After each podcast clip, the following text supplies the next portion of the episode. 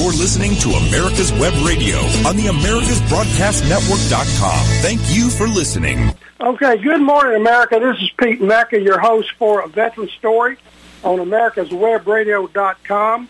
Running a little bit late this morning. We had a technical glitch.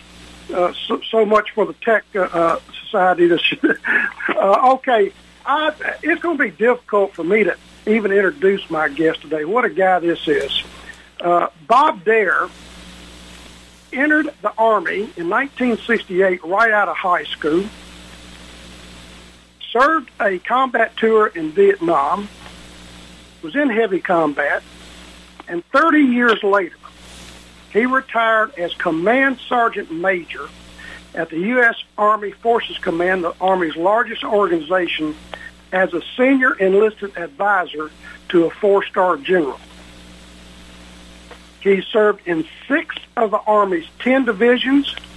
He deployed to 28 countries and even served as first sergeant of the 3rd Army Old Guard at Arlington National Cemetery.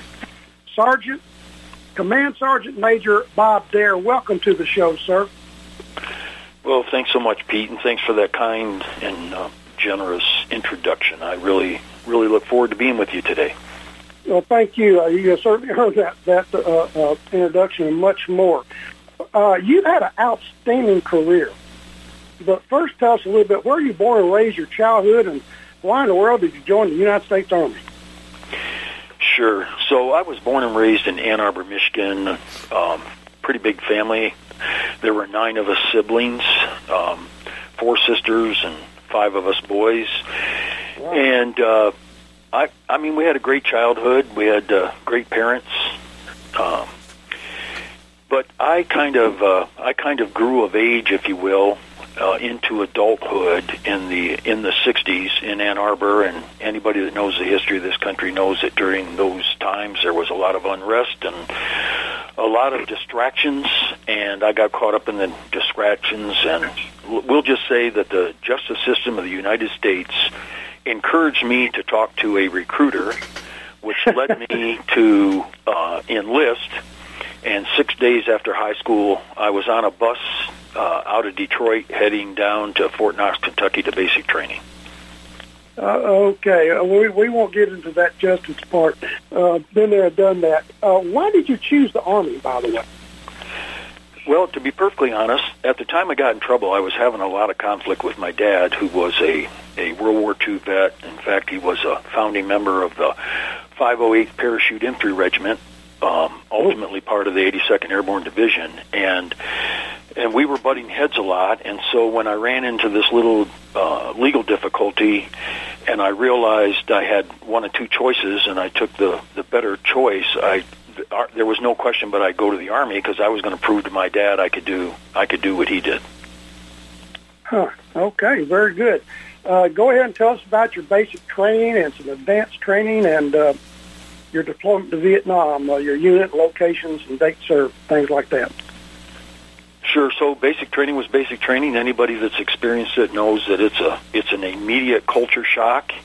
Um, drill sergeants have a means by which to grab your attention and hold on to it, and and if your attention span should be short, they will they will uh, help you lengthen it very very quickly. And I think the one thing that impressed me, um, almost all of our drill sergeants that we had were were battle hardened. Uh, we had a few World War II, Korea, and Vietnam vets. Wow! Uh, all of them had had served in Korea and Vietnam, so. Um, the, the experience was there, and so when when you knew eventually you would probably end up going to battle, um, it wasn't hard to listen to these folks as they tried to train you, and and their heart and soul was into training you, and so that that uh, that caught my attention. And then after basic training, um, I went a little bit further south to Fort Benning to infantry AIT and trained as a light infantryman and. Um, completed that. You, Saint- you were jumping out of airplanes, right? Well, not yet, but I mean, uh, I did after after infantry AIT. I I oh, okay. packed packed my stuff and moved across the post to the airborne school and and and uh, learned how to jump out of airplanes. And and again, I I made that choice because I was going to prove to my father if he could do that type of stuff, I could do that type of stuff. And I must say it was pretty exhilarating and pretty exciting, and and uh, it put you into a group of people that were just. I'm not going to say we're better than anybody else, but just from a from a confident point of view and from uh, um, sharing something special in terms of a hard experience. Um, um, it really it really helped to grow me a little bit.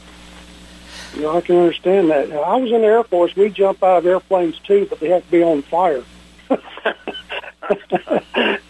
All right. When did you get your orders for uh, Vietnam? Did you go straight to Vietnam after training?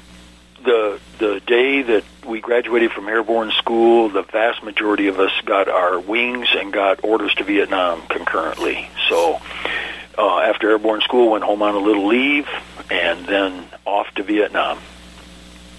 Okay. Uh, where were you in Vietnam? What unit and uh, location? So I, I ended up in I Corps. I ended up in the 52nd Infantry, which was part of the 198th Light Infantry Brigade, which was part of the 23rd uh, Infantry Division, the Americal Division, and um, the headquarters was in Chu Lai, and uh, I ended up at uh, Landing Zone Bayonet with uh, Okay. with uh, First and 52nd Infantry.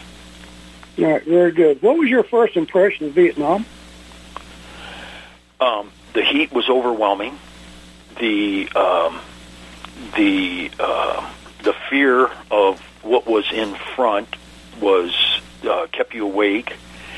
Um, and I would just tell you, it, it it a little little levity. This everybody had to go through the combat training center in Chu Lai before they shipped you out to your to your final unit and it was a, a week long of being acclimated to the weather and classes on what to expect and so forth and so on. And the culminating event was the booby trap course. And um, so, so each person would negotiate down a little lane this this course that was enclosed. And when it was my turn, I started into it, and I, I took one step and bang, and I jumped to my right and boom, and I jumped forward and bang, and then I just sat down and I, I physically started crying. I, I just, I'm going to get killed. Like, there's no way I can't make it.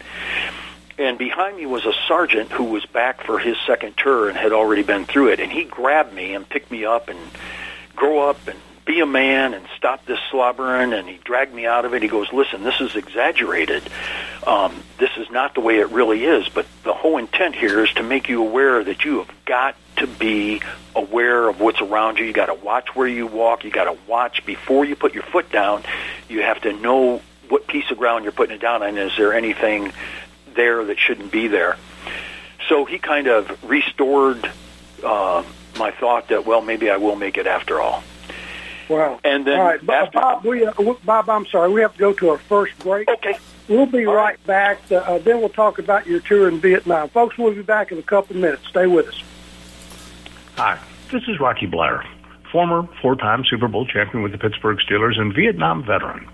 As a board member, I'd like to talk to you about Warriors to Citizen, a nonprofit organization that helps American heroes, soldiers, police, fire, EMT, and their families recover from the psychological harm caused by career-induced stress.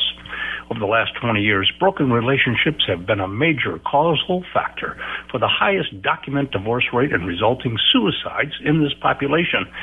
This program, From Warriors to Citizen, is delivered free to families by professionals, all whom served in uniform and understand the needs to be addressed. I ask for your support. So please go to our website, warriorstocitizen.org, and find out how you can help, either by making a donation or sharing this information with an American hero that you may know. And thank you. If you live to serve and want to make an even bigger difference, consider joining the U.S. Army. With training in fields like medical care, linguistics, and engineering, an Army career can amplify your efforts with humanitarian opportunities all over the world. Plus, you'll receive competitive pay and incredible benefits, so you'll be taken care of too. Learn more at goarmy.com. Ladies and gentlemen, boys and girls of all ages, join me, Roger B., every Tuesday at 1400 hours right here on America's Web Radio for the Locked and Loaded Show. We will talk about guns, weapons, ammo, gun accessories, prepping, and so much more. So be sure to join us every Tuesday at 1400 or 2 p.m. for Locked and Loaded on America's Web Radio. You're listening to America's Web Radio on the AmericasBroadcastNetwork.com. Thank you for listening.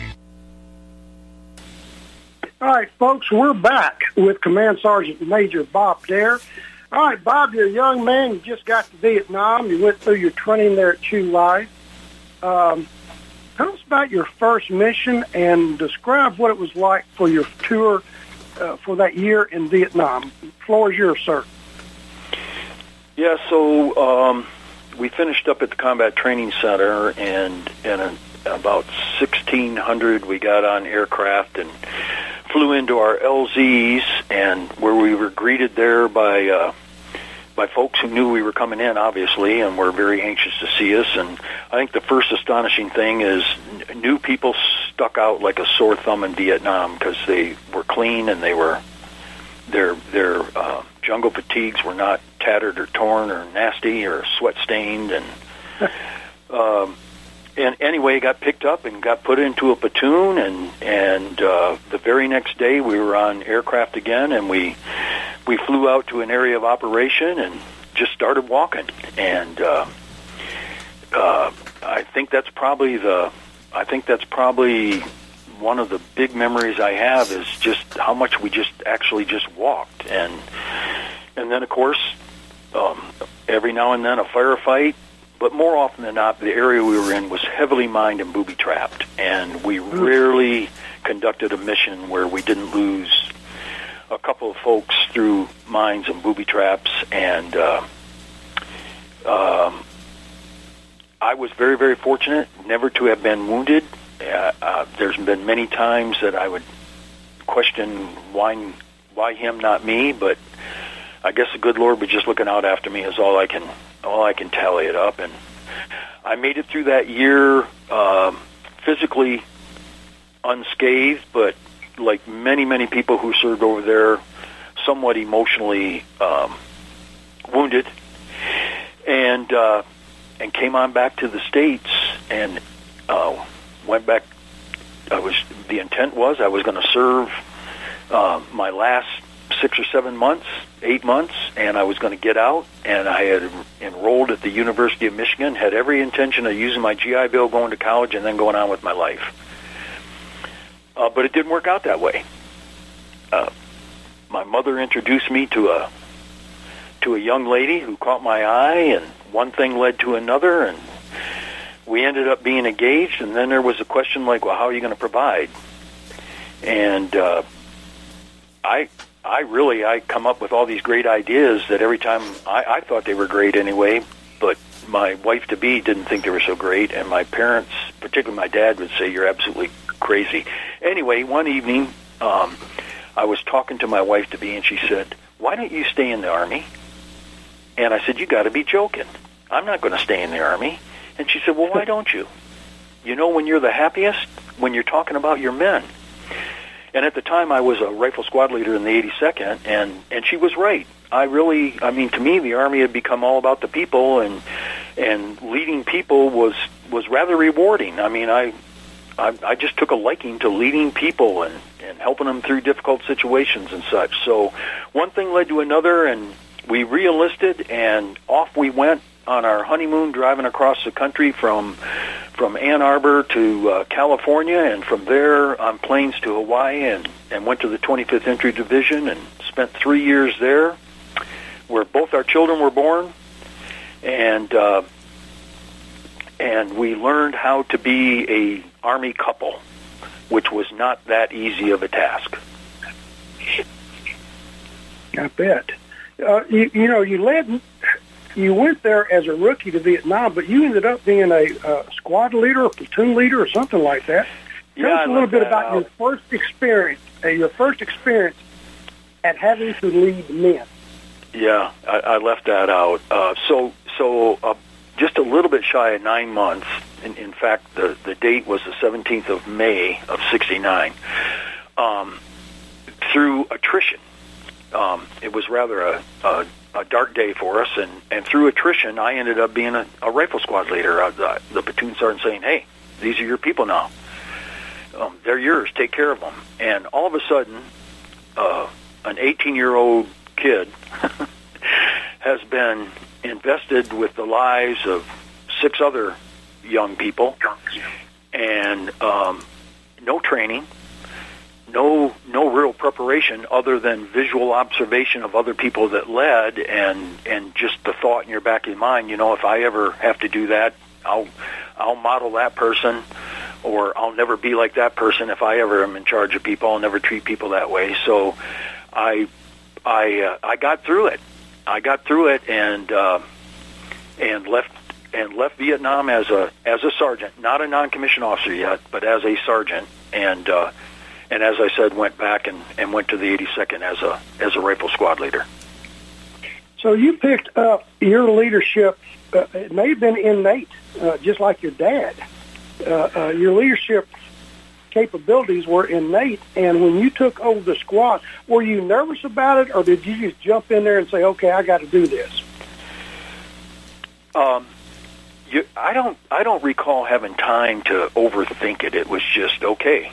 Um, this is what I'm doing now. So, um, um, it it really it really became one of those things of next man up. I mean, it was like, I mean, athletes go through this. The guy sitting on the bench waiting to play, and the the star goes down through an injury, and all of a sudden you get out there and lead the team. And so, so there wasn't really a lot of thought about it. And I will tell you that that most of us were so young, and and we were not political, and we were not strategic, and we were not about, you know, what was the cause and whys and everything else. We were all about, hey, if we take one uh, care of one another, if if we look out for each other, we just might make it through this and be able to go back home and get on with our lives. And so it became more of a, it became more of a a brotherhood of folks who were committed to watching each other's backs and and at the same time performing whatever a mission was assigned to us to the degree that we could and and I think we did pretty well in that respect. You know, you mentioned uh, uh, first time I talked to you, your admiration for the chopper pilots. Tell us about that. Yeah, I just I those guys exercise courage and and guts and and bravado that I have not seen since.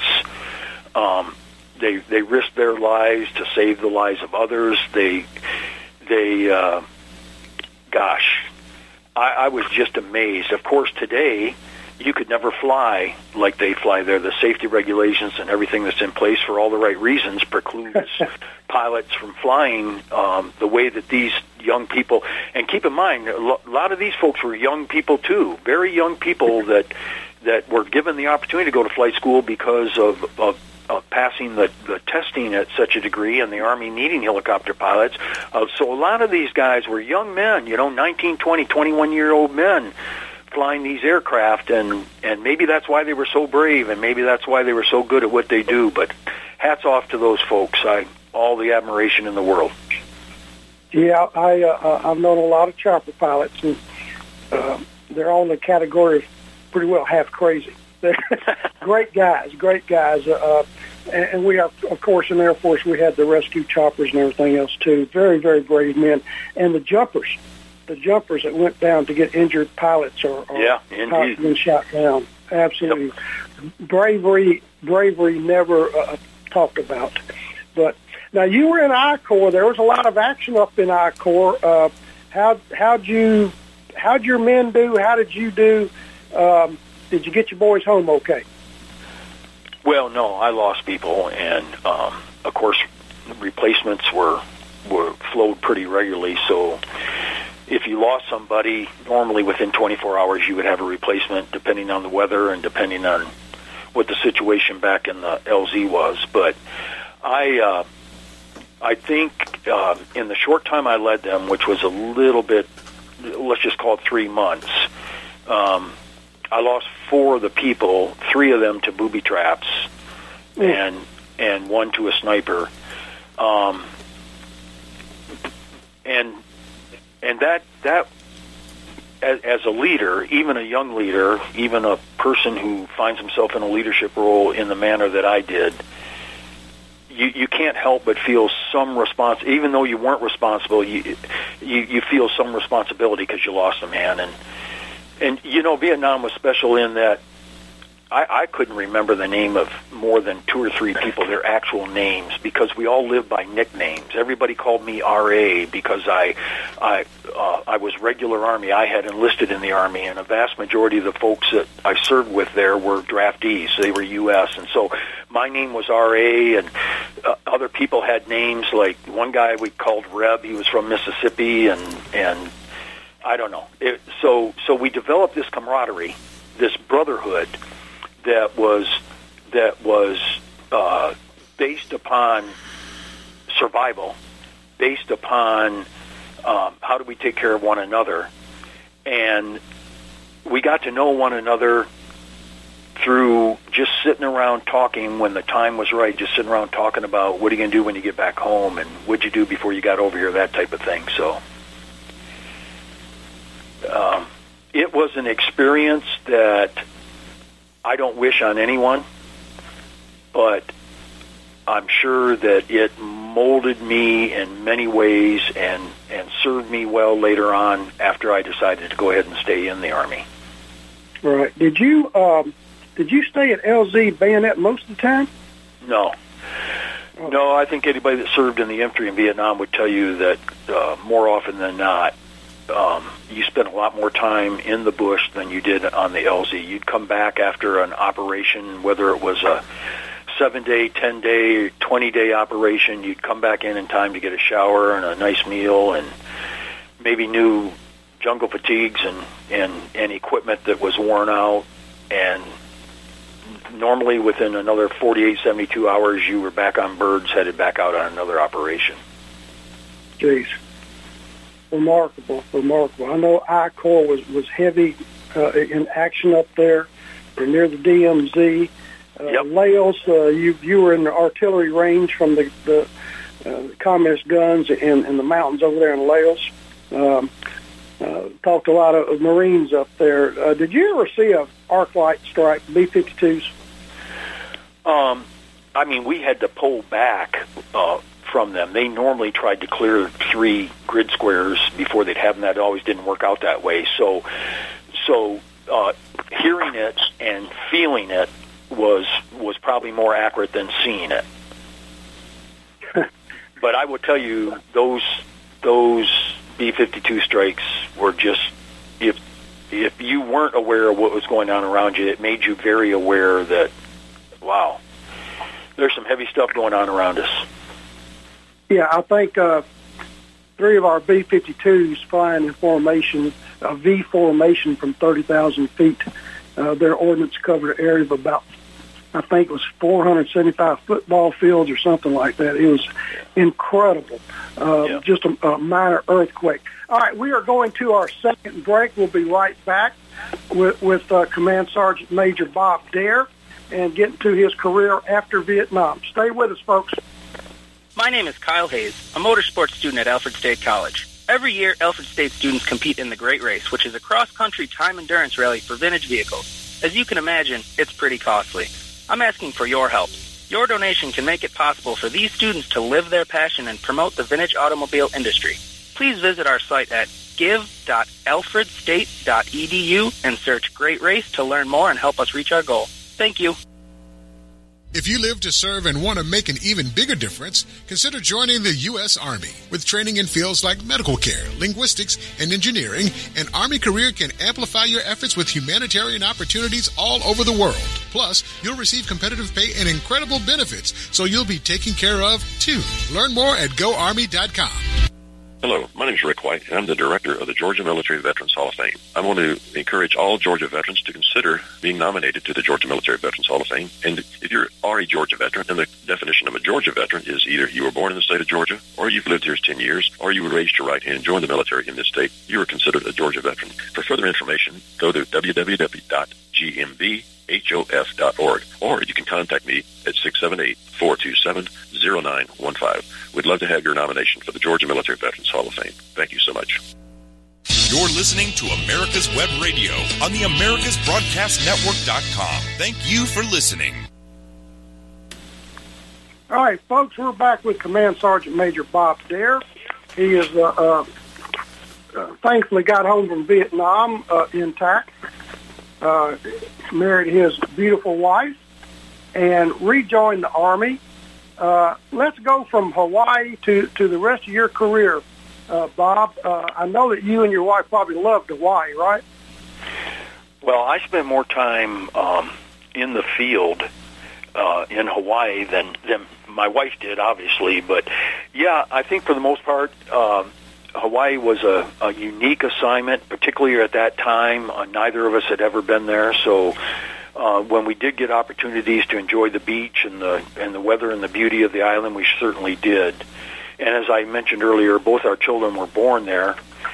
And uh, I'd also point out that that uh, we went there in uh, 1971. In 1972, we we had every unit had a formation one morning to announce that the army was now going to become a volunteer army, that the conscription was ending, and that uh, uh, all of us had become on paper our new occupation was professional soldier.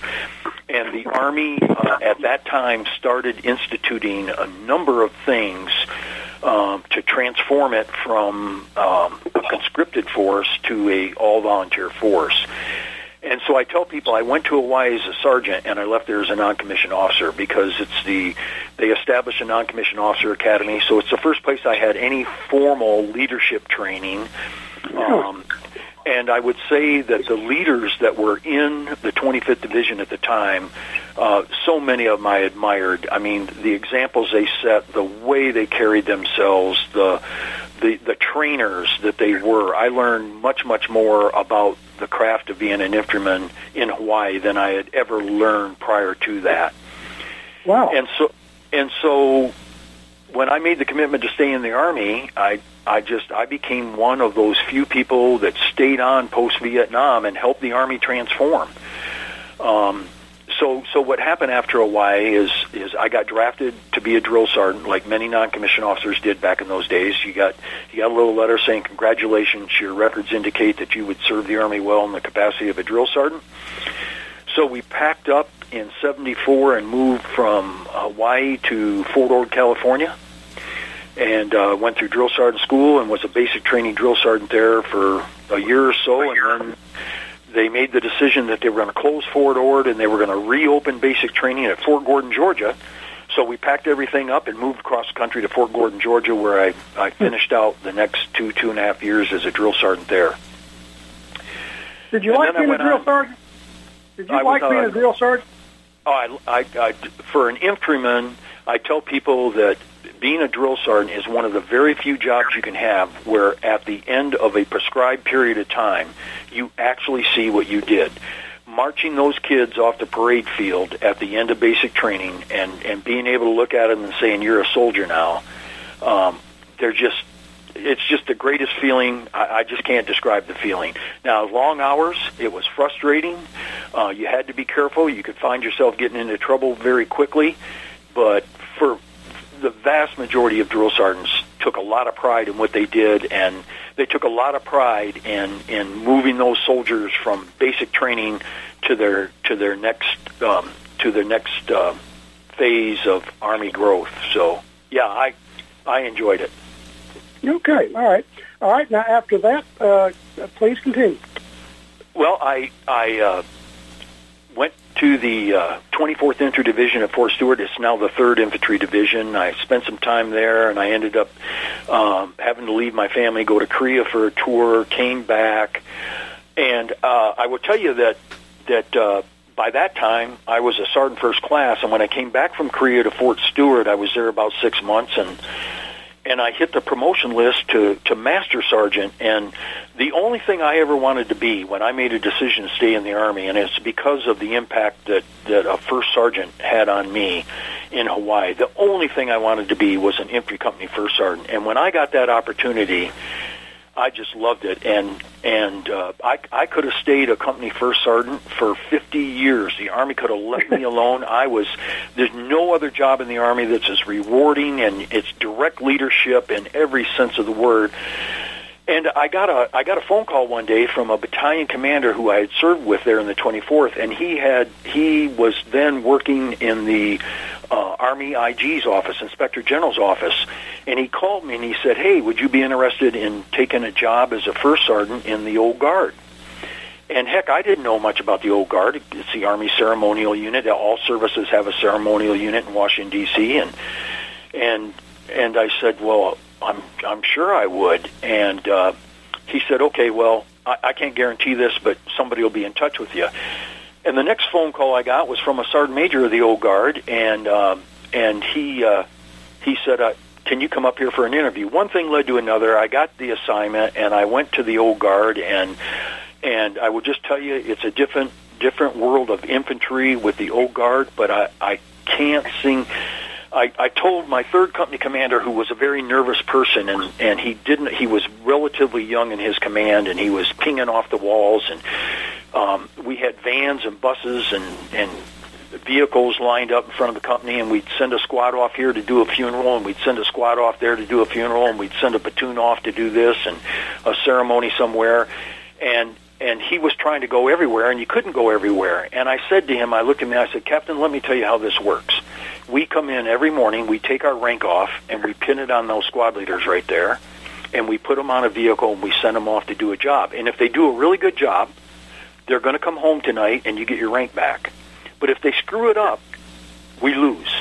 And that's, and I'm telling you, that because you can't be everywhere. And these kids have, I've been here for two and a half years and these kids have never failed me. They always bring my rank home every night. And, and I just, that was a great tour of duty for both the family and just for me professionally. It was a wonderful, rewarding tour. Yeah, I've been to Arlington several times. Those guys are remarkable up there, especially the the uh, Tomb of the Unknown guards.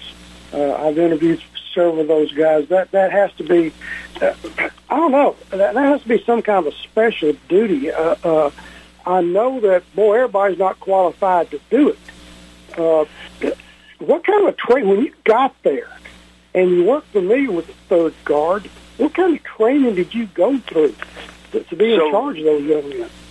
So they the the old guard had a series of qualifications that you had to uh, demonstrate um, and pass before you were ceremonial qualified. So you couldn't participate in a ceremony. A non-commissioned officer couldn't participate in a ceremony until he was certified that he could march with the non-commissioned officer's sword and he could march in the manner that the old guard marched, and his uniform was prepared in in the standard. Uh, it was so it, again, it was a different kind of infantry. In a regular infantry unit, you got to qualify with your weapon, you have to qualify with your PT test, and you had to do all those things in the old guard. Plus, you had to qualify for all these ceremonies, your knowledge of ceremonies and that. So, it it wasn't easy but you got a lot of help getting where you were. And and young soldiers were were my best teachers. I, young soldiers that had been there for a while, um, uh, privates and specialists that knew the ceremonies and everything else. They would bend over backwards. Come here, first sergeant. Let me show you what you're doing wrong. I, I just I can't say enough good about those those young soldiers who. Um, my gosh and it was because of where we live many of them who were married they had to live 50 60 70 miles away so they were up every morning at 2 o'clock driving into washington d.c in order to be there on time and they wouldn't leave at night until 8 9 o'clock until they were all done so yeah it was a it was a different world but it was it was quite a reward and an honor to have had the opportunity to serve there I bet you. You know, I've heard over and over again that the old guard, boy, that's, especially the tomb guards, uh, that's the cream of the crop. Would you Would you agree with that, Bob? I, I, I to, to some degree, I would say they're special soldiers that are there because not everyone can serve there. There's a height requirement. There's some other requirements that thing in it. But I, I will just do an advertisement for. I think every service, including the Army, there's elitism everywhere you look, and it really. Because of the mission of the old guard, it's it's it stands out a little bit more because of the sensitivity of the missions. When you're when you're burying somebody's loved one, uh, in the manner that it's done with the with the with the uh, um, prompt and the pomp and circumstance which which every soldier should have as a final tribute to them. You, can't make a mistake. So I mean, you really have to be on your game every day. Um, and so, in that regard, yeah, they're they're a special type of soldier that serves there. But I would offer that you can look in any service and you can look in any uh, in any unit and you can see elitism, and a lot of that has to do with the leadership of that organization. Well put. I like that. I like that. Now you were involved with the transition to an all volunteer army, so I think everybody would like to know, as a career soldier, uh, your opinion of, of all volunteer army versus uh, having a draft. Well, I don't think anybody can argue the benefit of having people who have made the decision on their own to serve in uniform and commit themselves to service in uniform. And I think the the last uh, the last 25, 30 years has, the the country's learned the the professionalism and the, the competencies that exist in the in the professional uh, military. I would say on a on a negative tone, the thing that I have noticed and the thing that concerns me, and I think it's one of these unintended consequences of decision making that probably wasn't discussed enough, but you know, I understand that less than 2% of our population feeds this entire country and much of the world less than 1% of our population serves it. So the gap that exists between those that understand the rigors of serving in uniform, the sacrifice that young men and women make when they when they take on the task of serving in uniform, that gap between those of, with knowledge and those without knowledge is pretty doggone big right now.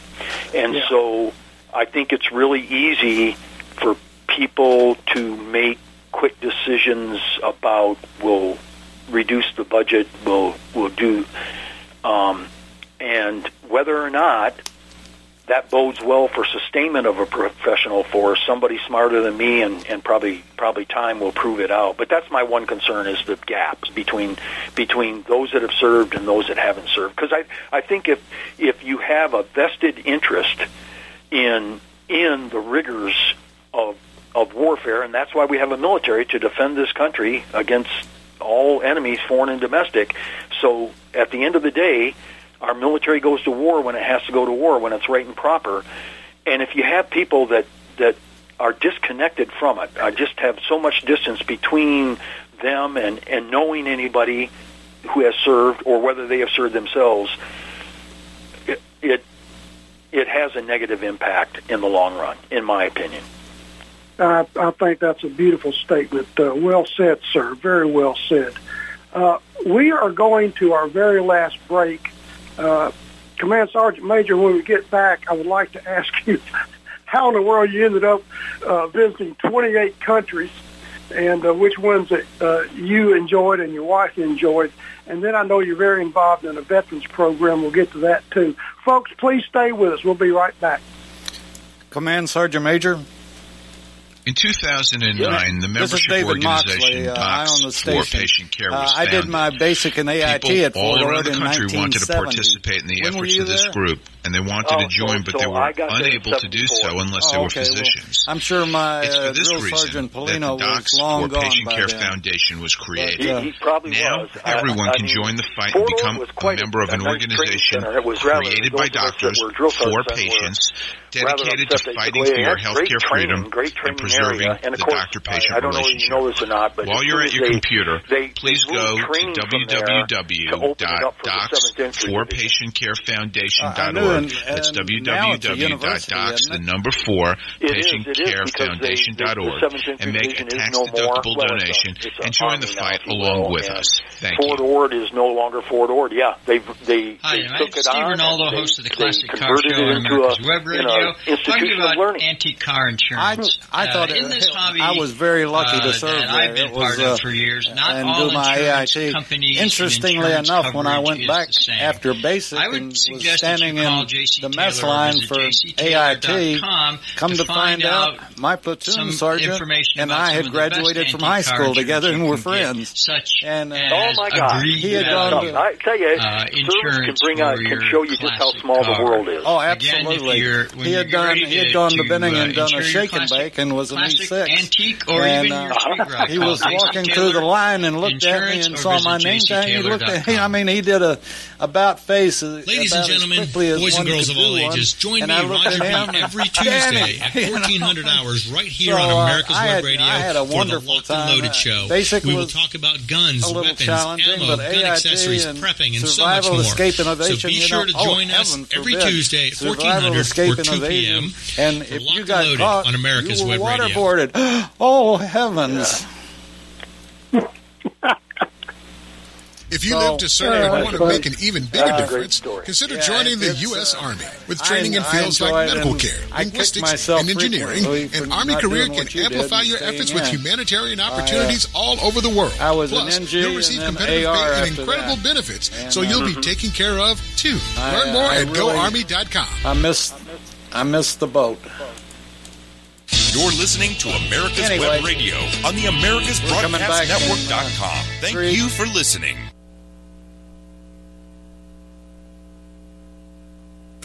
Okay, folks, we are back with Command Sergeant Major Bob Dare. What a career! What a career! Uh, I, Bob, 28 countries. Uh, I- you can't cover all of them because I want to talk a little bit about your veterans program in conclusion. But 28 countries. Uh, which ones did you enjoy, and maybe your wife enjoy?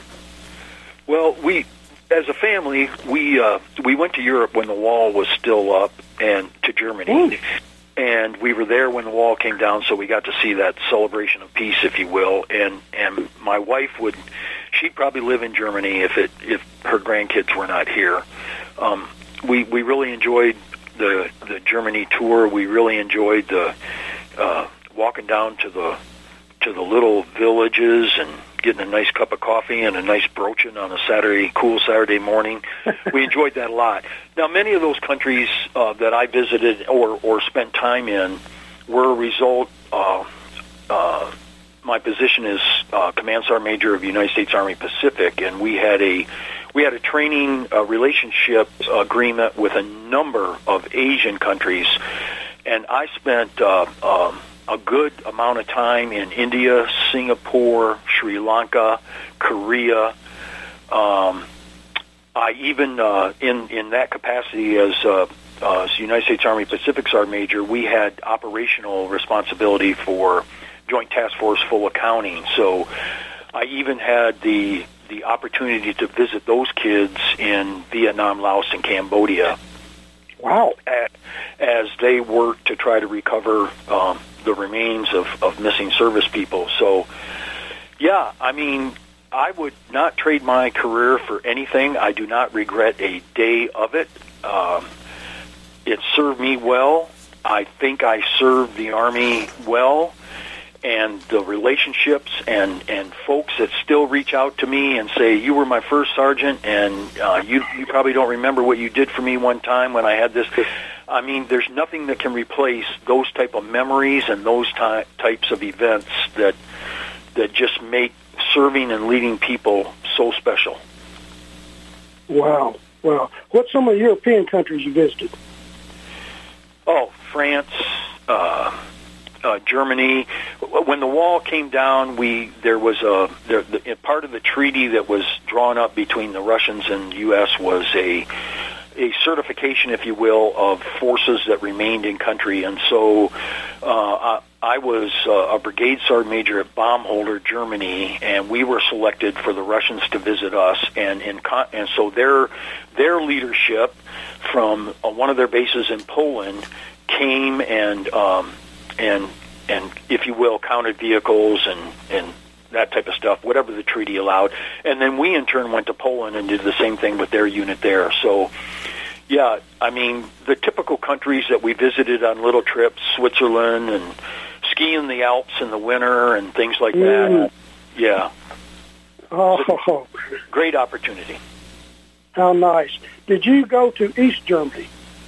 We did. We did. Uh, before the wall went down, we had good friends up in the Berlin Brigade, um, and we were sponsored by a by a good friend. In fact, it was a non-commissioned officer that had served with me in the old guard, who had since went to uh, went to the Berlin Brigade, and he sponsored uh, me and my family, and we got on the Freedom Train and rolled through the night um, and into uh, uh, into Berlin, and uh, we got to do the whole tour into the East Berlin side and do the shopping thing, and had a nice meal over there at one of the few uh, really nice hotels that they had, and yeah, and I would just tell you that when you cross that border from West uh, Berlin into East Berlin, you immediately knew there was some.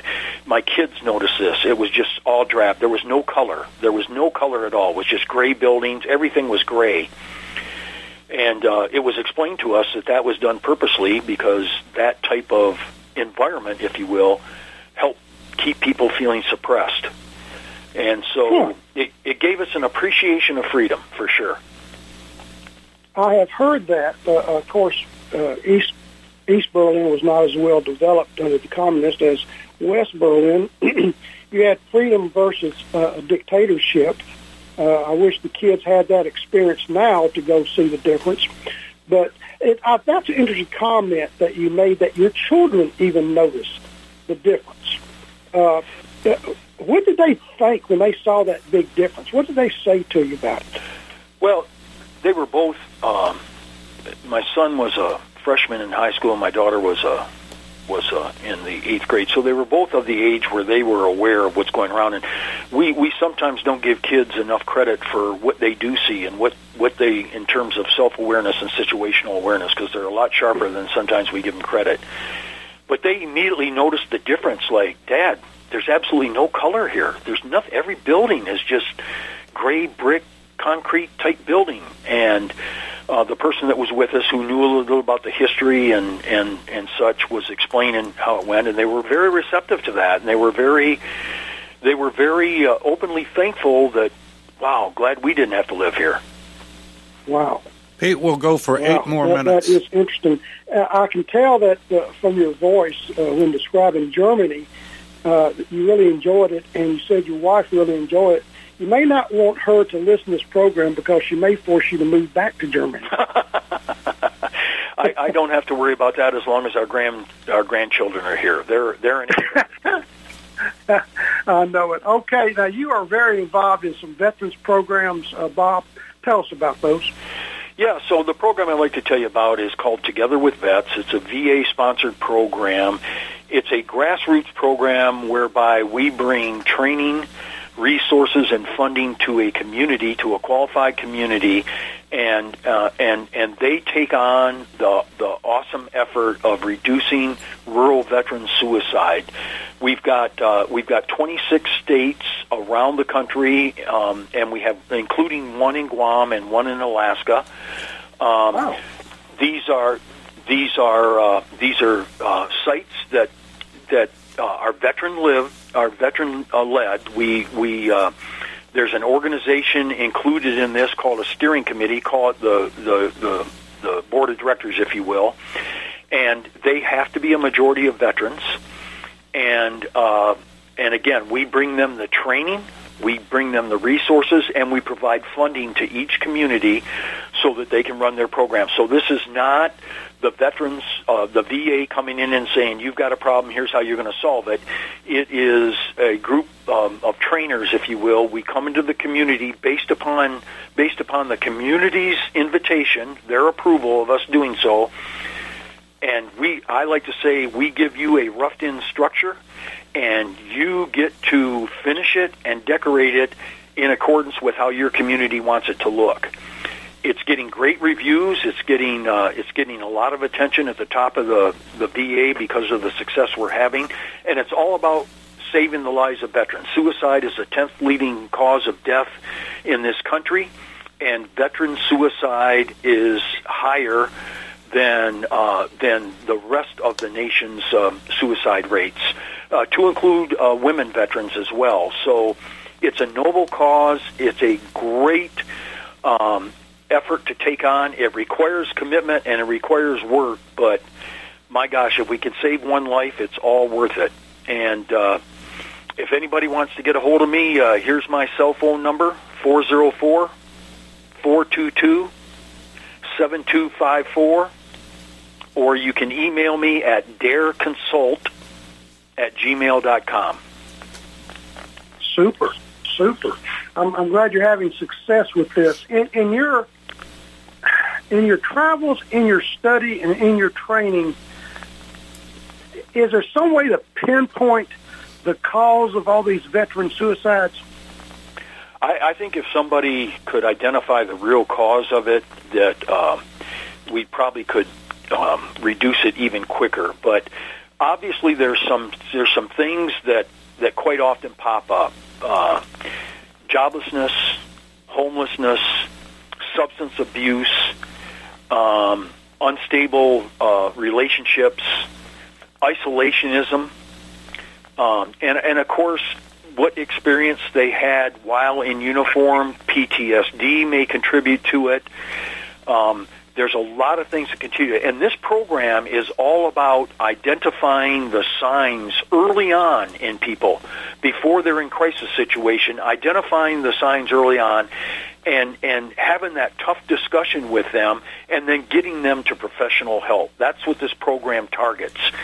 Um, so it's not a service program; it's a it's a public health program, if you will, where a community engages in in reaching out to the veterans and getting them getting them not to be ashamed or afraid of stepping up and saying, "I got a problem. I need to talk with somebody." And we know if we Yeah. can get get to that phase, we know we can save lives at, from that point forward.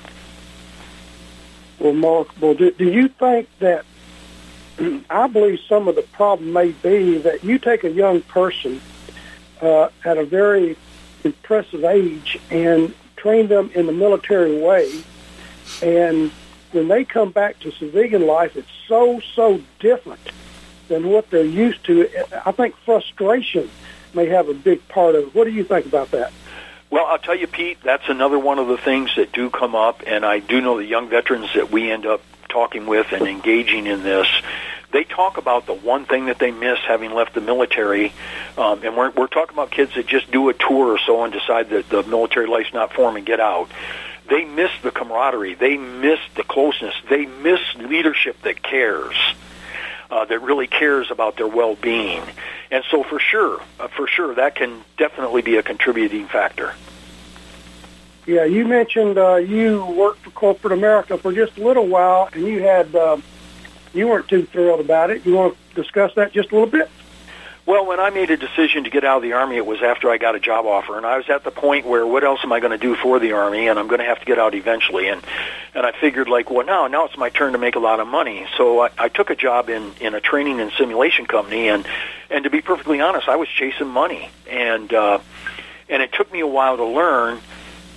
At least for me, maybe not all people fall in this category, but chasing money does not bring happiness, and it does not does not at all uh, uh, soothe the soul, so to speak. And there was an emptiness and a void, and I, I got so disappointed and so dissatisfied with it. And I saw how how business works. I mean, at the end of the day, it's the bottom line, it's the profit and loss statement. It's not the people. And and that was intolerable to me, and so I, I left it and I went into business for myself, and I I established this little leadership company, and uh, and so I, I, I went around uh, small businesses primarily, small businesses and organizations, and taught basic leadership stuff that I'd learned in the Army. I just translated that into civilian jargon and, and kind of took it to, to uh, the small business America. And then I got into executive coaching and mentoring, and uh, and uh, I'm I'm still in that today. I still do that as well as this this veterans thing, and it's far more rewarding than chasing money. I agree. I agree. Um, I think one big problem we have is the discipline you have in the military, and then you come out, and instead of a team, sometimes in corporate America, although they have teams, it, it's still more like stabbing people in the back, and uh, that's not teamwork. That's not teamwork to me. Um, Command Sergeant Major Bob Dare, we are out of time. A remarkable career I want to thank you for your service uh, to the United States of America and to all its citizens. And thank you for what you're doing now, Bob. You are not going to uh, rust out, sir. You are going to wear out, and that's the best way for us to go. Thanks, Pete. I appreciate it. And anybody that has interest in Together with Vets, I gave you my contact information. I'd love to hear from you. Yes, sir. Very good. I'll spread the word for you, Bob. Thanks, Pete. Thanks a lot. Okay. Thank you, sir. Bye-bye. Bye-bye. Join us next week, folks. Great program lined up with a nurse from Vietnam. Thanks. Have a good day. You're listening to America's Web Radio on the AmericasBroadcastNetwork.com. Thank you for listening.